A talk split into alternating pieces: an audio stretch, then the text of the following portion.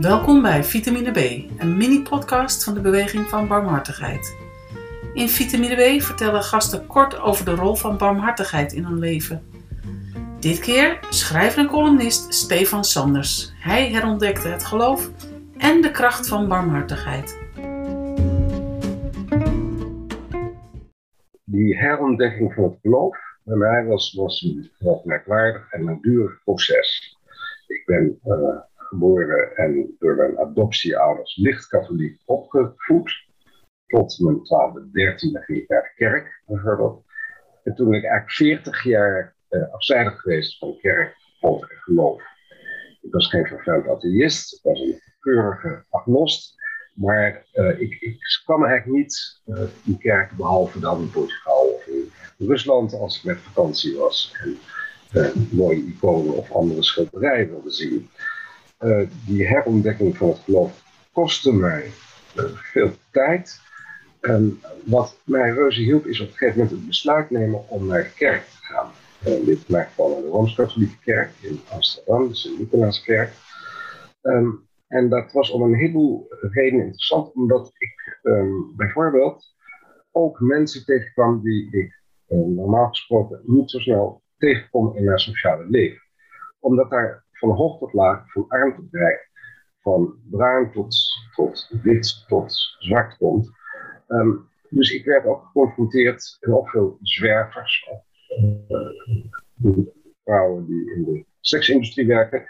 Het staat, de kerk, de Sint-Nicolaaskerk staat op de Wallen, vlakbij de Wallen. Dus er komt een heel gemêleerd publiek. Um, ik was wel altijd nogal een VVD-achtige stemmer. Uh, in die zin dat ik dacht, nou, mensen moeten maar een beetje de eigen broek ophouden en uh, dat is gewoon wel nodig. Um, in die kerk kwam ik dus mensen tegen, mede-parochianen, mede-gelovigen, althans mensen die een poging deden om te geloven, die buiten mijn sociale horizon vielen. Dan ga je daardoor toch echt anders denken over het gemak waarmee mensen hun broek kunnen ophouden. Dan gaan we het hebben over barmhartigheid. Barmhartigheid is inderdaad een grote stap. Want uh, barmhartigheid kun je niet zomaar uit jezelf halen. Um, er zijn heel veel woorden die zo'n beetje op het eerste gezicht iets soortgelijks betekenen. Bijvoorbeeld empathie. Empathie is natuurlijk een woord dat de laatste tijd heel veel valt.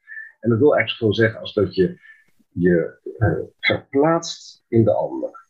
Maar barmhartigheid is iets anders. Want heel gezegd, als je alleen maar empathisch bent en de ander bevindt zich in nood, of bevindt zich, of maar letterlijk zo te stellen, bevindt zich in een put, dan zou je empathisch zijn door met hem of haar in die put af te dalen en met hem of haar in de put gaan zitten. Dat is maar, dat is maar zeer de vraag of dat zo behulpzaam is.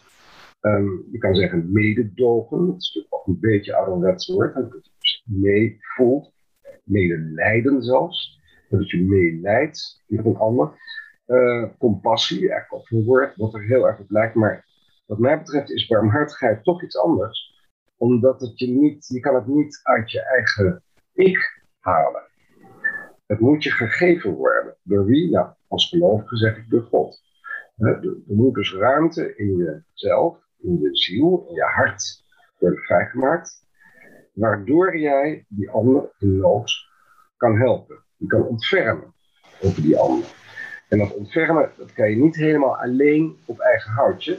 Er moet een kracht van buiten, ik zeg, ik noem dat God, dat is bij God, of Gods genade, moet daarbij helpen om je ruimte te geven en te schenken om belangeloos die ander in nood te helpen. Dat is voor mij uh, barmhartigheid. Het is natuurlijk een woord wat al snel riekt naar, veel, um, naar een zelfcompliment. Het, belangrijkste is geloof ik dat je moet zien dat barmhartigheid dus nooit helemaal je eigen werk is. Wat ik net al probeerde uit te leggen, barmhartigheid is niet alleen maar je eigen werk.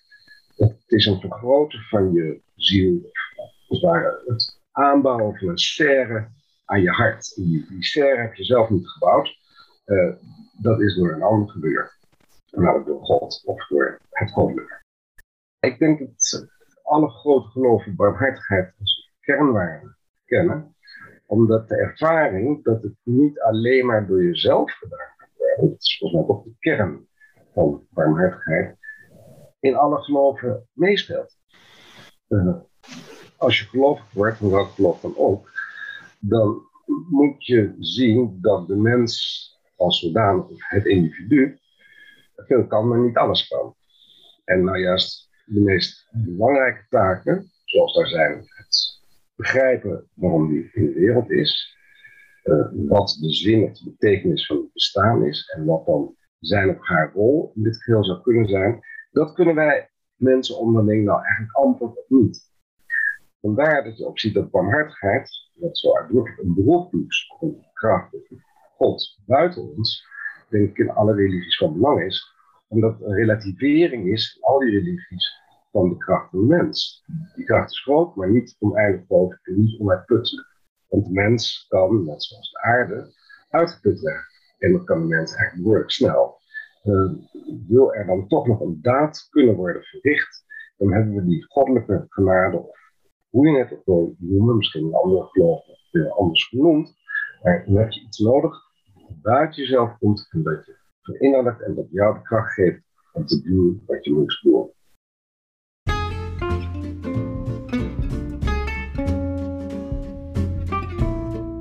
Dat was Stefan Sanders en zijn vitamine B. Lees meer over hem op barmhartigheid.nl. En abonneer je op deze mini-podcast. Gun jezelf regelmatig de oppepper van vitamine B. Je leest ook op barmhartigheid.nl meer over het gratis abonneren.